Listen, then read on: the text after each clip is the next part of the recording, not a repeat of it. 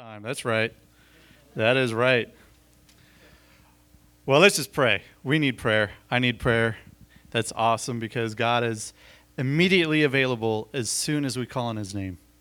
So, Lord, thank you, Father, for meeting with us here at this moment. You said, Where two or more gathered, there you are in our midst. Father, you put this word, your word, on my heart, your word about being an, uh, an evangelist to reach out to this world, the lost, the dying, the hurting, to preach the good news, Lord. We know this is your heart, Father.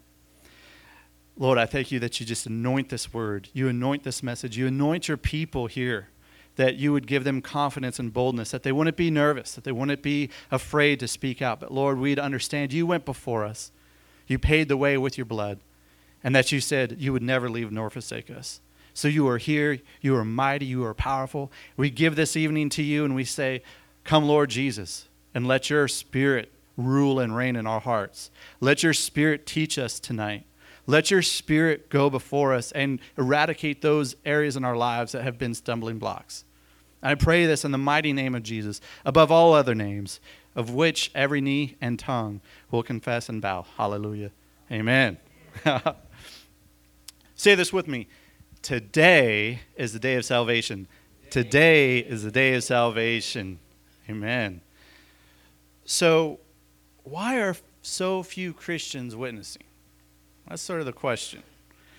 And I, again, admit this is a hard message. I, there's a lot of times in my life I'm like, I'm not witnessing like I should. I need to be more bold. I need to talk more to people. Why aren't my friends who I work with coming to the Lord more? I want to see that. Ever since I was a little boy, I wanted to see people get saved. I see people on TV and actors and famous musicians and say, I want them to be saved because they're the ones going out and you know reaching the young generation. So I have this heart, but you have this heart too. And sometimes our hearts have been a little bit afraid a little, you know, of rejection. This, besides public speaking, I believe that evangelism is one of the most dreaded things in Christendom. A lot of people just shy away from it.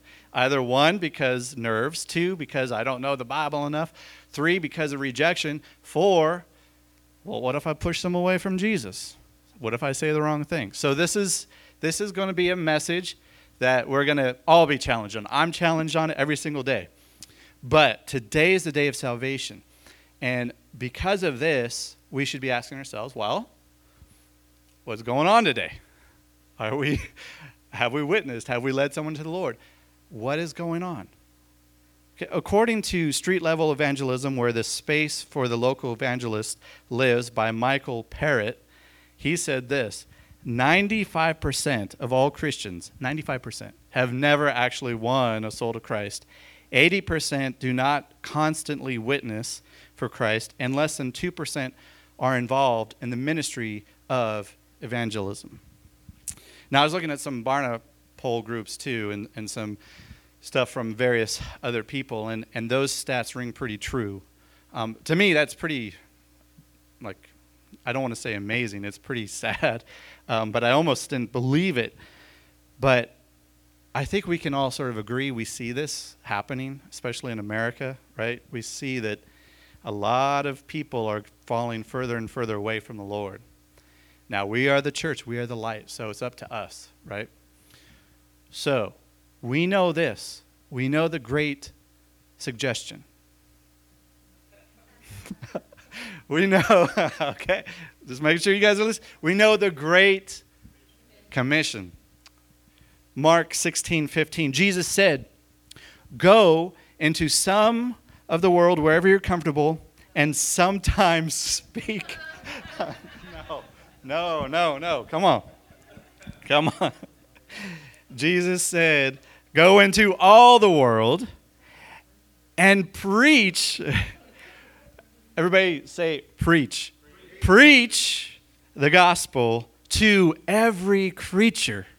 Amen. That's Jesus talking. Now, what Jesus said, I want to I want to do. You know, I don't, you know, I love a lot of different pastors. I'm submitted to my pastor. I believe what pastor preaches, he hears from the Lord. But not every pastor hears from the Lord.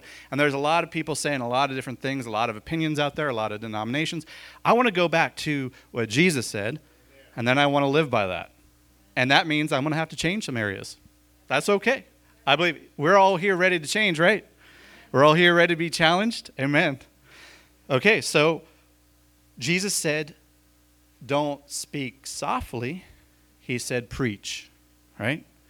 That word, Greek, kerusso, means to proclaim openly after the manner of a herald. We all remember what a herald is? If you're going to herald, back in the you know, Middle Ages, you know, someone with the actual horn, a herald, heralding.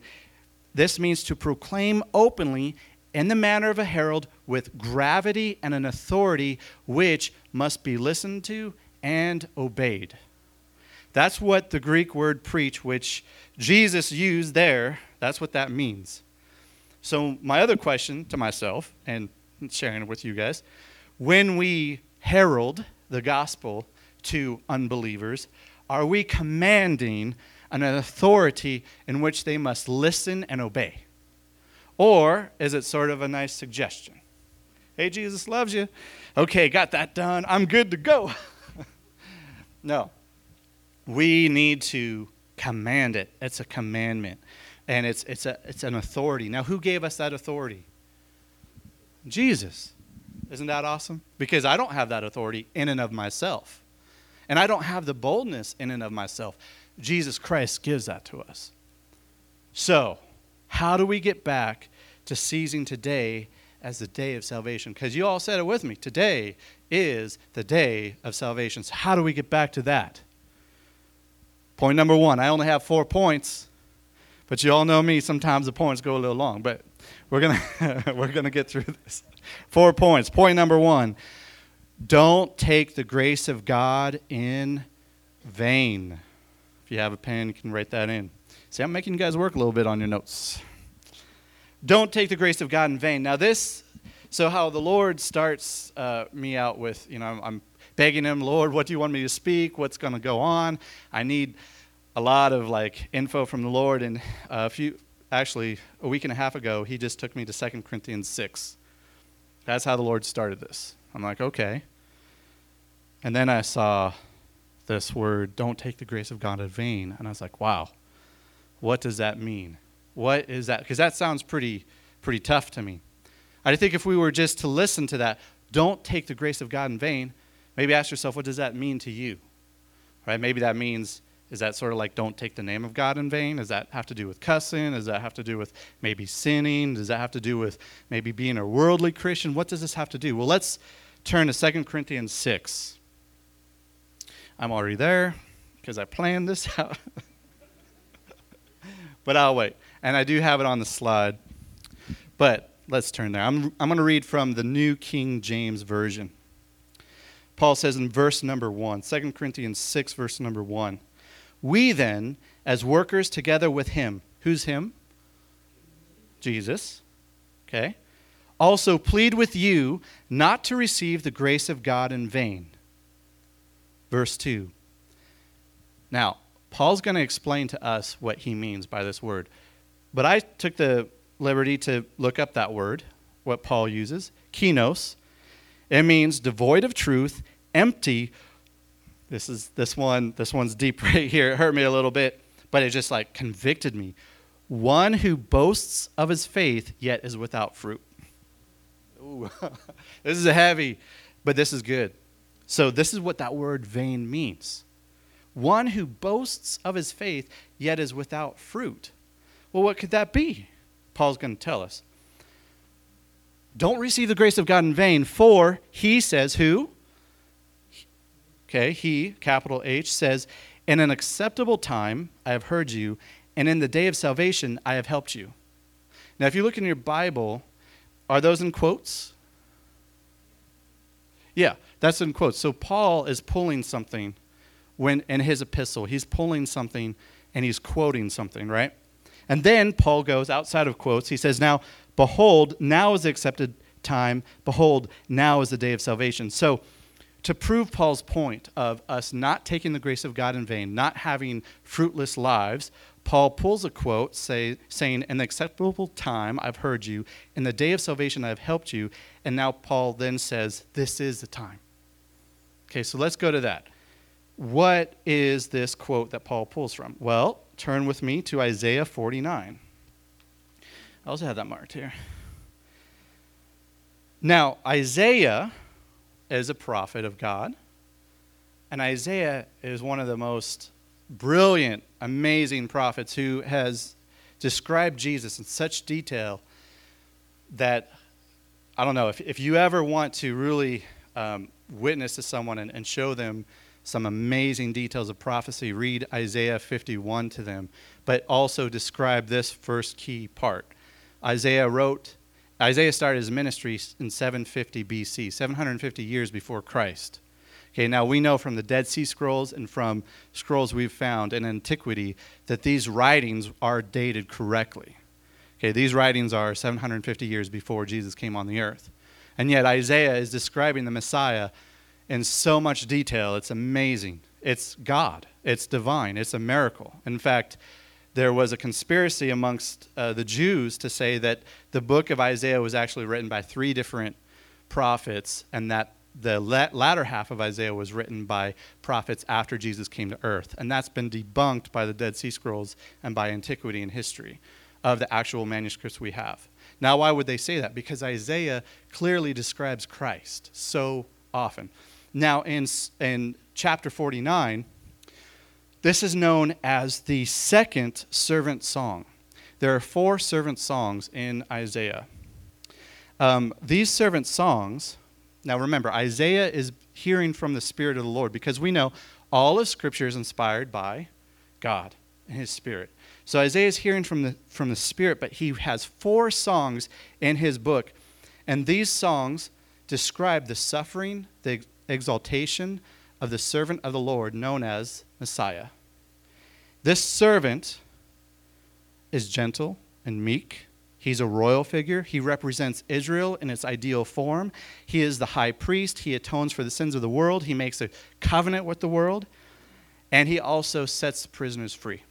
And in fact, if we would remember, Jesus himself in the temple reads from Isaiah 61, sits down and says, this has now been fulfilled in your hearing. Remember that? That was, Jesus was reading himself in Isaiah from, I believe, the third or fourth servant song.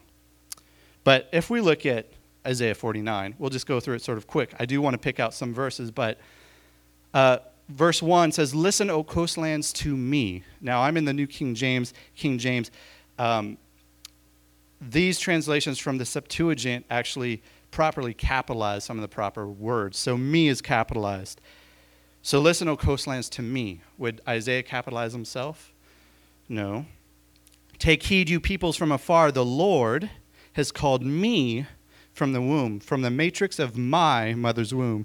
He has made mention of my name. He has my, made my mouth like a sharp sword. Well, who's coming back with a sword in his mouth? Jesus Christ.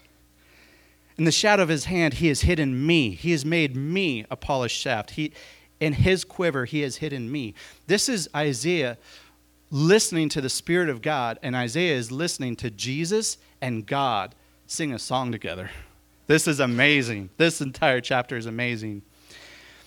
And he said to me, You are my servant, O Israel, in whom I am glorified. Then I said, I have labored in vain. I have spent my strength for nothing, and in vain Yet surely my just reward is with the Lord, and my work is with my God. I mean, wasn't Jesus at times in vain?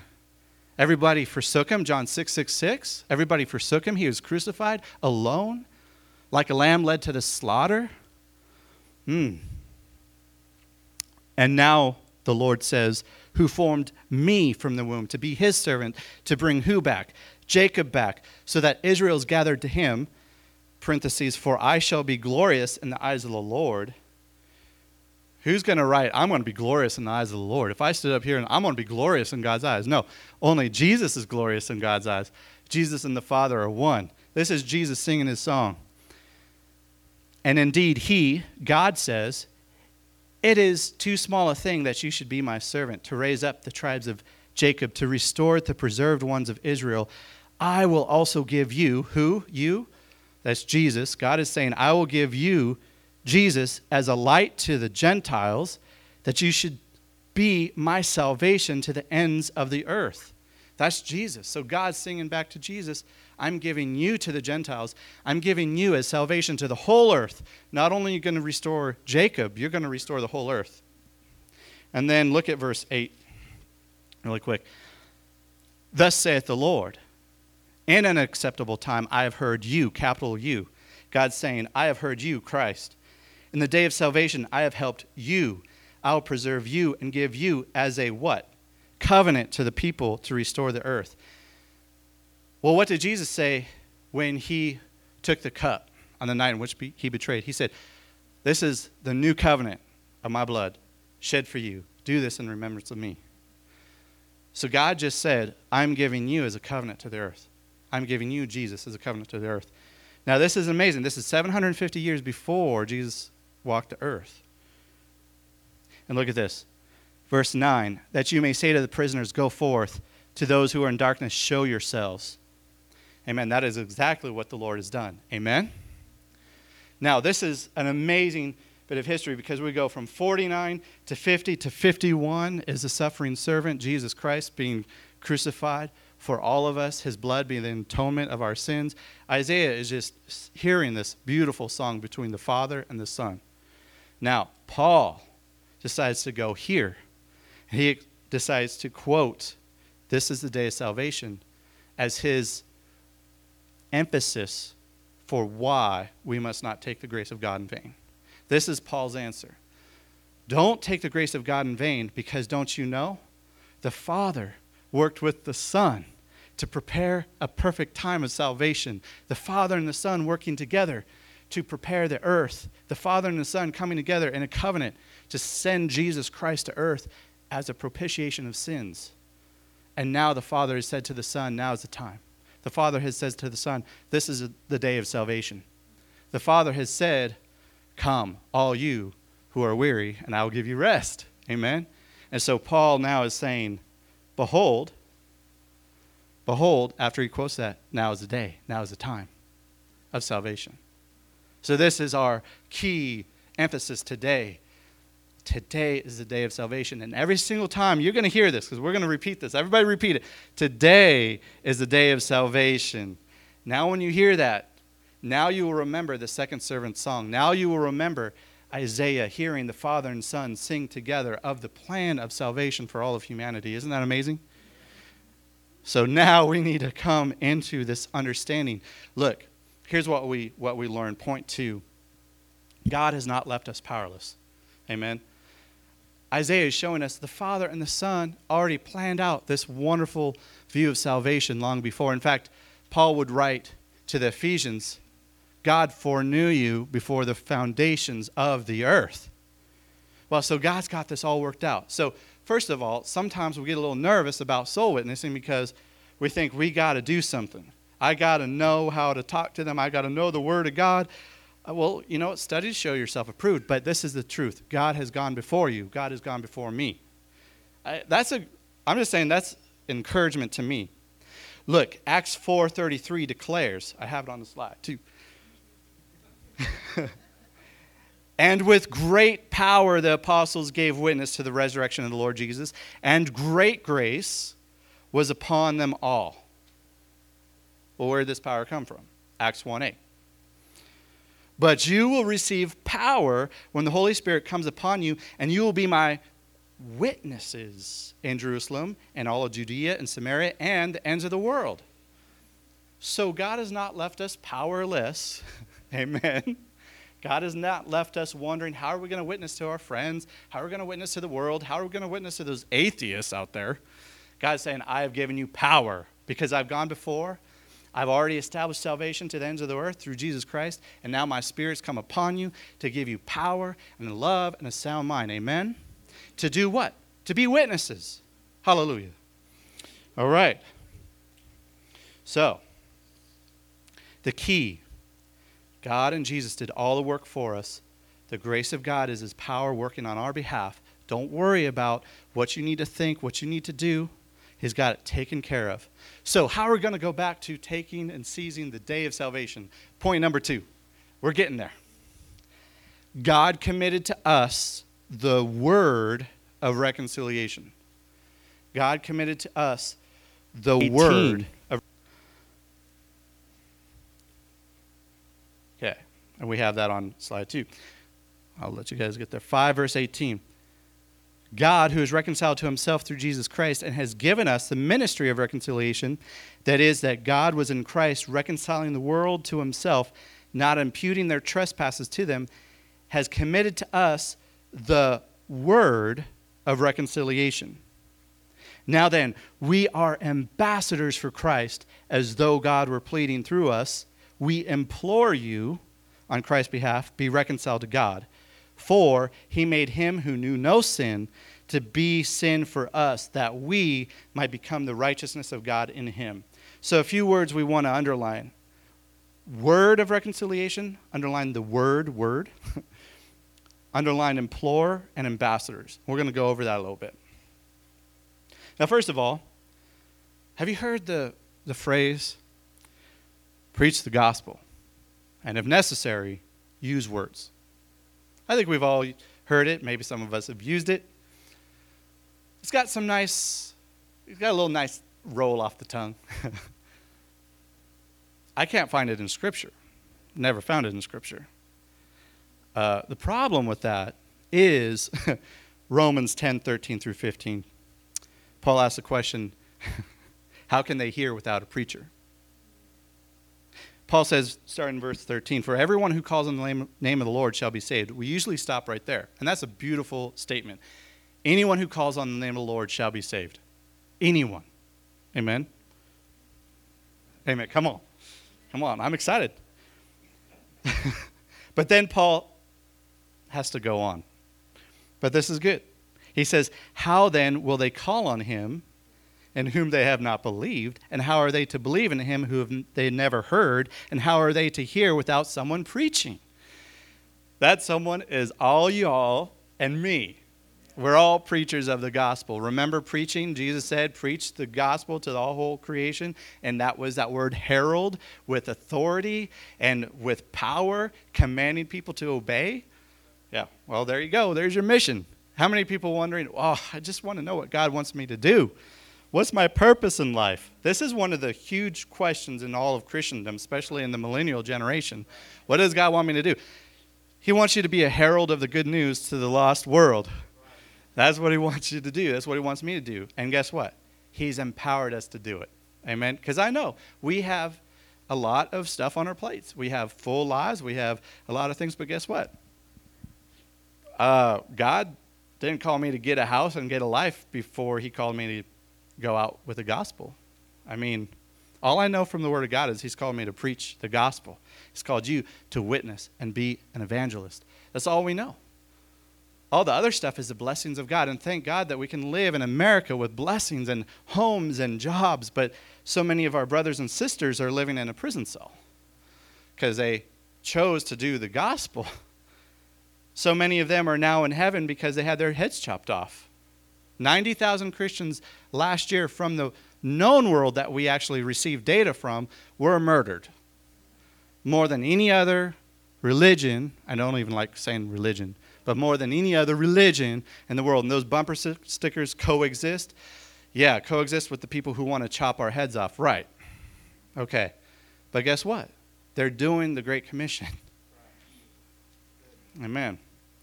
So, does preach the gospel if necessary, use words? Does that work in our situation? No. And neither does friendship evangelism. And I'm going to say it right here. I have this platform. Pastor's going to like iron this all out Sunday. Believe me. Don't worry. Don't worry, those watching on home. but I have to say this. And I was like, Lord, okay. Friendship evangelism occurred about 50 years ago, really saturated the church, everything else. I want you to find a moment and a place in Acts and with Jesus where he first befriended people for a long time before he told them the word of God. Okay, the woman at the well, they had a little chat. The disciples went off to get some bread. By the time they got back, the woman was already saved and had heard the whole gospel of why Jesus was who he was. So, oftentimes we say we want to befriend people we want to befriend we're going to befriend befriend years go by years and years and years. And now we become great friends, but now we don't want to end the friendship by telling them the truth. That's the problem. Look, be friends. Be friends with everybody you can. Be Christ to them. But Christ never withheld the gospel. so we have to understand that. Our friends, the best, what is love? 1 Corinthians 13 6. Love does not rejoice in evil, but rejoices when truth wins out. That's love. Love is rejoicing when the truth of the gospel wins out in our friends' lives, in our families' lives, and everything else. And I understand. Sometimes we're so close with people that it's going to be someone else that waters and whatever, but we can pray and intercede and we can do what we can. But Jesus said this a prophet's not welcome in his own hometown, right? His own brothers took a while to come before they came to Christ. But also know this it's not your job to get someone saved. It's your job to witness. It's your job to be that preacher. And remember, more than just how we live, the preaching, your, that's your job. And it's the Holy Spirit that's going to work in their hearts. And don't grow weary either, because I've had people reject me and come six years, 14 years later and say, I'm born again now by the words that God spoke through you. Now, it took a little time, but I'm not worried about time. Go on and keep moving forward and don't worry about someone rejecting you, because remember, Jesus said, They rejected you. Hey, they rejected me first. The world hates you, hey, it hated me first. It hated me first. That's what Jesus said. So let's not worry about rejection and hate. Let's go forth with the gospel. Amen? Okay. So let's look at verse 19. The word, word. Okay, we're in 2 Corinthians 5 19. The word of reconciliation. Word is Greek for logos. This means the sayings of God decree, mandate, the order, the moral precepts given by God to speak proper doctrine. This is what that word means. Now, Paul said, God has committed to us the word of reconciliation.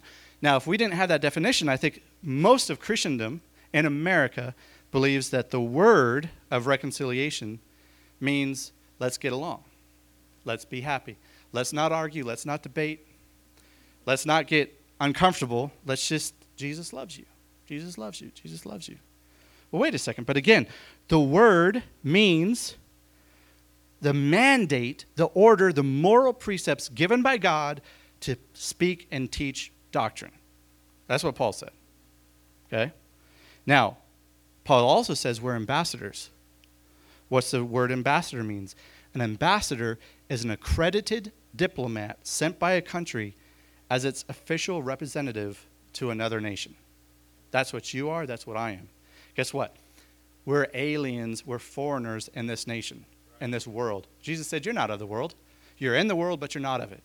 But who are we representing? We're representing the nation of heaven. That's amazing. You and I are representing heaven and God's very presence and His Word. So we have been, and I like this, accredited diplomats. That means you're not fake. You're not just sort of weaseling in there and trying to do it yourself. I work at a college, and every seven years we have to be accredited, and we're a community college. Accredited means if you don't get accredited with the state, and we have thousands of pages, things have to go through, and, and other colleges come on board, and they have everybody has to come and, and really open the books and the teachers have to open the books, and everybody has to open the books. The tech committee plans, everything has to open the books to other people's eyes outside of the college so peers can look into seeing are we really following the proper instruction guidelines for the year, for that particular uh, series of years, so that students are actually learning what they should learn. Because if a college is not accredited, the student can go through the courses, but then guess what? Their degree means nothing or they can't transfer to another college. And some colleges have lost their accreditation, which means every student loses their chance to transfer too. So it's a very, very, very huge thing.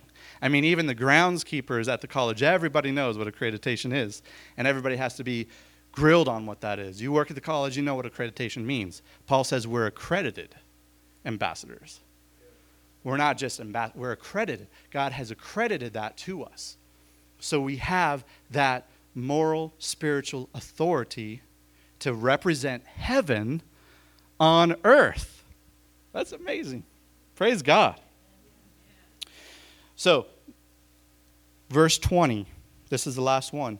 Implore, dome, means beseech, ask, beg, to beg someone earnestly and desperately to do something. Paul says, We implore you on Christ's half, behalf, be reconciled to God. Now, I wonder when's the last time we begged someone to come to Christ with tears, with imploring, with desperation, come to Christ?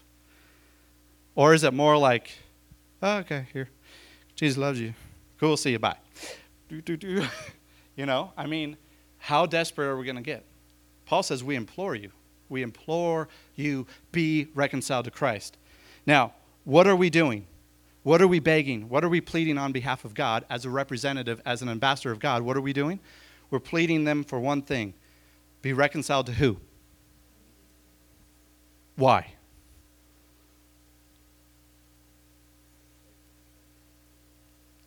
Yeah, why Jesus? Okay, because I thought we're imploring people to get saved because they can have financial prosperity. So they can have their best life now. So they can have peace in their hectic life. So they can be generally good because God loves them. Because they have a great destiny. Because they deserve heaven. Because God wants to build his kingdom through them and take over the seven mountain mandates of Kingdom Now theology and the New Apostolic Reformation. no.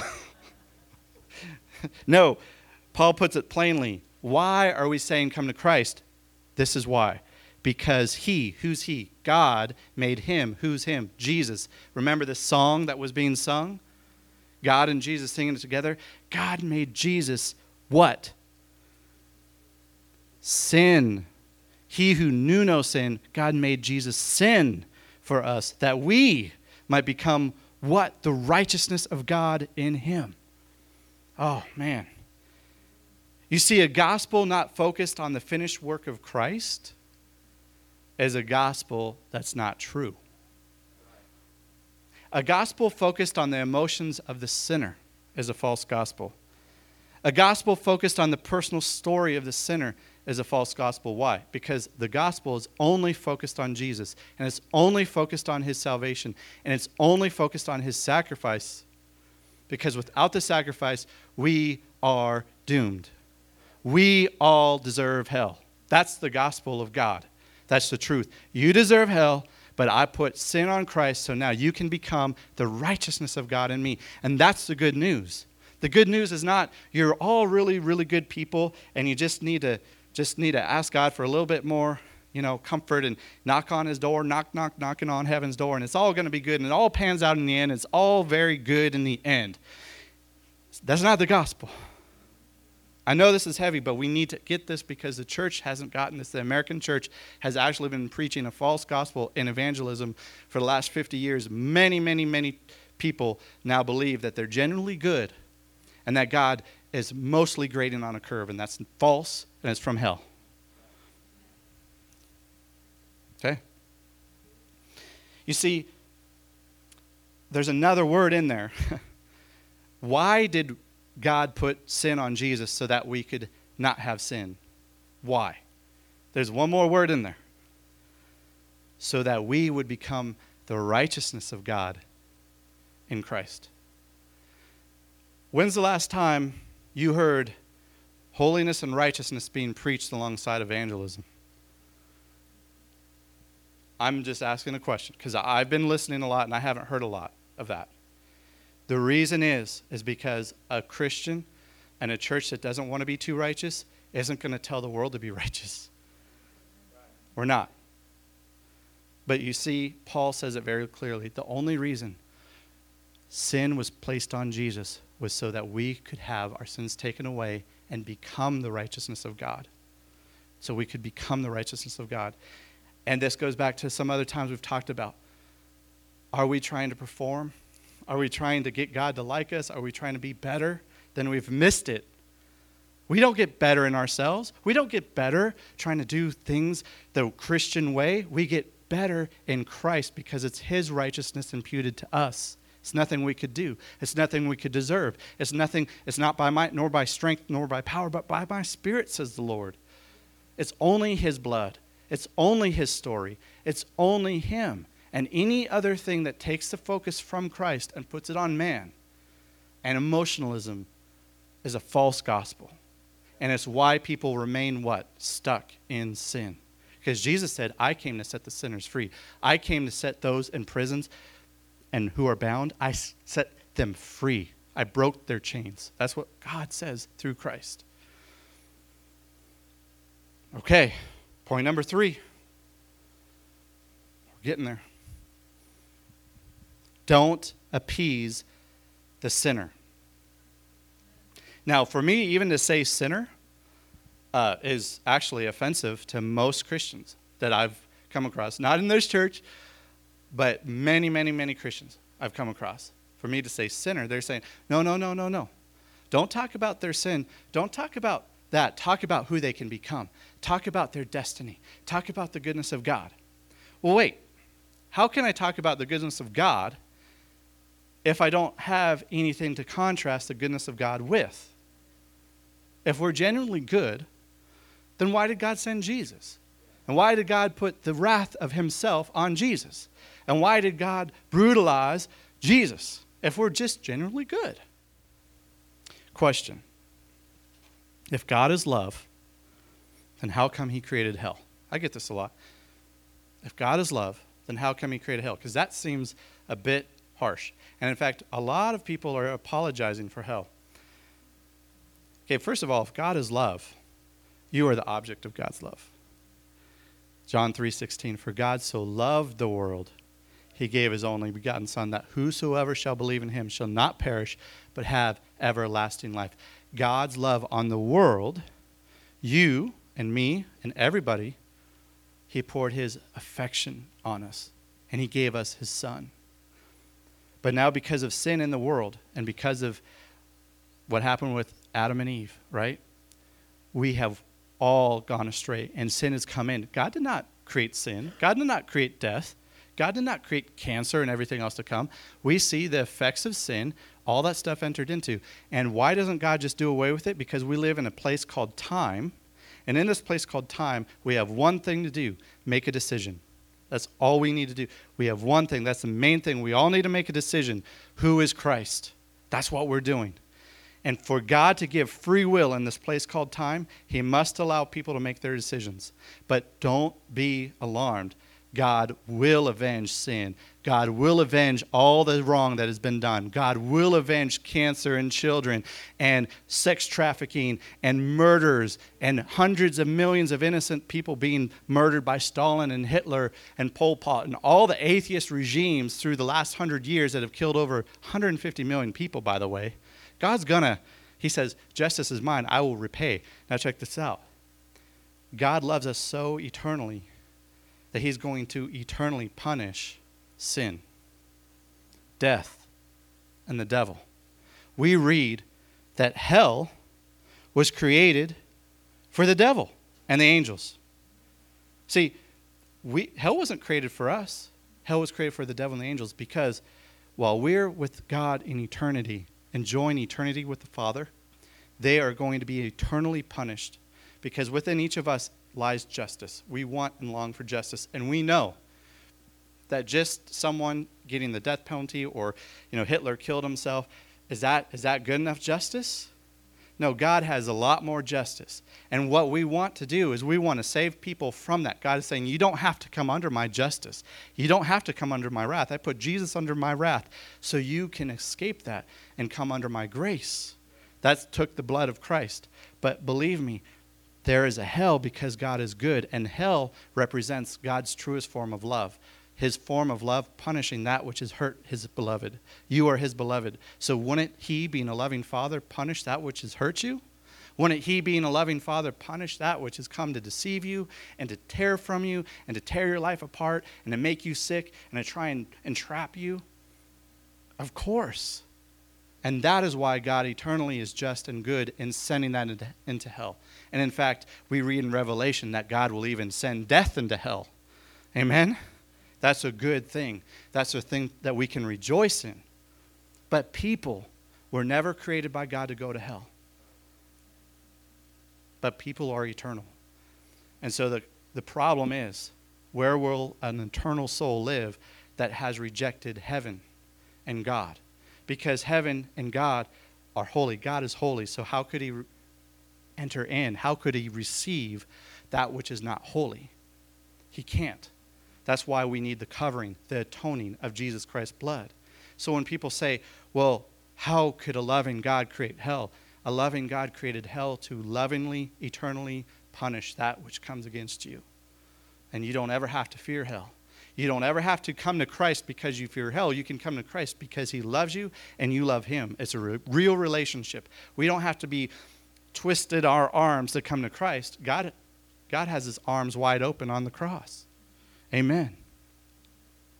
So, as Jude 123 says, save others by snatching them out of the fire. To others, show mercy with fear, even hating the garment stained by the flesh. Sometimes we are to literally, people are on their way to hell and destruction, and we're to just run after them and save them out of the fire. Like Charles Spurgeon said, if hell if people are intent on going to hell, then let them go over our bodies, ripping and grabbing and crying out after them. Let's not just, okay, there you go. No. Let them go to hell over our bodies, begging them and pushing them out of the way. Let them go, and they have to go through us first. We will not let any lie slip. Paul says this tear down any argument which exalts itself against Christ, we're to tear it down. And the main argument is this God's not good. That's what Satan's been telling everybody from the beginning. That's what Satan told Adam and Eve. God's not really good. You see, he's just jealous of you. Because you're going to be like him if you eat that, that fruit. You'll be like him. So God doesn't want you to be like him. So he's not really that good. He's keeping stuff from you. And that's what the world thinks too. But guess what? God already made them in his image. See, Satan's been lying to us about things we've already got from God. Satan spends his time convincing us that we need to ask God for what we've already been given, believe God for what he's already done, and wait on God when God's told us to go. That's a word, but that's true. So, number two, we're on point three, number two. There is only one way to salvation Jesus Christ. Jesus said in John 3 3, You must be born again to Nicodemus. And in John 14 6, Jesus said, I am the only way to the Father. I am the way, I am the truth, and I am the life. No one comes to the Father except by me. And finally, if the sinner rejects the gospel of Christ, then we're to reject them and shake the dust off our feet. Let's turn to Acts 13. It sounds a little harsh, but let's, let's read what happened with Acts 13. Shall we? Let's turn there really quick. It's also on the slide. We're doing good. Wrapping up. And then I'm going to just read one little more thing. Okay. So this is a, an amazing, amazing time, and we're going to see what Paul is doing. Let's start at 44. Acts 13, verse 44. On the next Sabbath, almost the whole city came together to hear the word of God. And this is because the disciples were going out preaching. And so now the whole city has gotten word. But when the Jews saw the multitudes, they were filled with envy and contradicting and blaspheming. They opposed the things spoken by Paul. Then Paul and Barnabas grew bold, of course, by the Spirit and said, It was necessary that the word of God should be spoken to you first, but since you reject it and judge yourselves unworthy of eternal life. Wow. Ouch, Paul. But okay. Paul's not pulling any punches. Hey, guys, you're rejecting the gospel. You've just judged yourself unworthy of eternal life. Okay? Behold, we turn to the Gentiles, for the Lord has commanded us, and now this is quoted I have set you as a light to the Gentiles that you should be for salvation to the ends of the earth. Where is that quoted from? Isaiah 49. So here we see in a whole other part of the Bible in Acts, again, Paul is going back to Isaiah 49. I submit to you, Isaiah 49 is the crux of really learning how to witness. Very interesting. So now Paul's saying, we're going out to the Gentiles and we're just going to, to witness to them. And then guess what? When the Gentiles heard this, they were glad and they glorified the word of the Lord. And as many as been appointed to eternal life believed. And then we see that the Jews stirred up even more people against them. And guess what? Verse 51 So they shook off the dust from their feet against them, came to Iconium, and there the disciples were filled with joy and with the Holy Spirit. So sometimes we need to shake off the dust from our feet with people who are rejecting the gospel and turn to those who are receiving it. That's what exactly happened right there. Yes, Paul wanted the Jews to receive it. Yes, they did. But guess what? Once the Jews started causing a bunch of commotion and hindering others from receiving the gospel, then Paul said, You know what? I'm taking out all the stops. We were sent to the Gentiles too. Jesus didn't just die for the Jews, he came for the whole world. And I, I know this in my life. Sometimes I get focused on just trying to, I just want to see this one person saved, this one person, this one person. And they just keep rejecting, or they're just not interested in hearing. And you can't, you can't force someone to listen to you. I mean, we need to have, you know, that ability. We, we get to love people as where they are. But guess what? Someone else might come. See, you've sown a seed. Doesn't mean the seed's going to grow up right then and there. Let someone else come. Because we also know that many Pharisees came to the Lord. Many Jews came to the Lord. And we also have this promise. When the Antichrist comes, we know that a lot of Jews are going to come to the Lord. In fact, there's going to be revival in Jerusalem, and God's people will again come to Him. There's just a hardening of heart right now. So don't get upset, don't get distracted or or disheartened if the people that you really want to come to the Lord, people in your family, people you love, are rejecting you right now. You can shake the dust off your feet there, not worry about it. I'm not saying, it's not saying be mean to people, okay, but it's saying, look, I got to go spread the gospel. You got to go spread the gospel. Who's willing to hear now? For today is the day of salvation. Say it again. Today is the day of salvation. And finally, one last point, the back of your outline, a little nice little uh, grid for you. How do we get back to seizing today as the day of salvation? Fear God rather than man. Amen. Fear God rather than man. You see, the fear of man appeases people, but the fear of God pleases the Father. The fear of man saves face and looks after self, but the fear of God sacrifices self, losing all for Christ. The fear of man compromises truth with not wanting to offend anyone, but the fear of God hates all that is evil. The fear of man promotes tolerance, saying, Can't we all just get along? But the fear of God separates even family members with the sword of truth, dividing the inner thoughts and intents of the heart. The fear of man is welcomed by the world and popular, but the fear of God is hated by the world and unpopular. The fear of man accept, accepts everyone, but the fear of God denies everyone except those who come through Jesus. You see, at this moment right here, we've gone through some heavy word, but we also know that this is a good word. This is sharpening us. This is us getting rid of weights that have hindered us. This is challenging us to say, look, God is for you. God's not against you. God has empowered you with His Spirit. God has called you to witness. God has called you to be that voice of the gospel that no one else will hear but you. And guess what? With Christ, you can do it. You can do all things through Christ who strengthens you. And you have the Holy Spirit inside of you. You have the Holy Spirit upon you, and you have the Holy Spirit working through you. Nothing shall be impossible because His Spirit works through you. So now you don't fear man. Pastor Don preached all last week on fear. You don't fear man, but you fear God. And if God wants you to be stern to someone, then you're going to do it. And I've done that. But then there's times when God's going to have you not even say a word and they're going to come to you and ask you questions.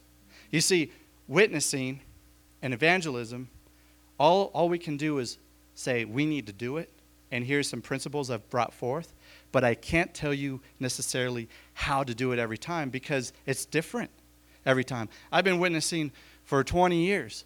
And every time it's like, Lord, I need you. And that, for me, it never gets easier and it never gets um, like, I got this in my pocket that I can do it just without thinking. I'm always like, well, wait, Lord, what do you want to say? Holy Spirit, who is this person? Do you want to give a word to them? Do I need to pray? Like, what do you want to do? Because the Lord can give you a word of wisdom or knowledge, and you just pray for them, and chains are broken. And then they're ready to pray right there.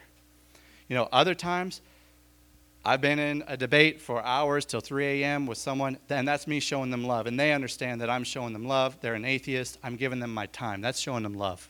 Okay? And, I, and they're like, you know what? At the end of it, they're like, I've never met a, a convicted Christian like you, that you are able to understand these questions of mine and take these questions and answer them. And so now they had something to think about, and they've said, I'm going to think about it. That's great.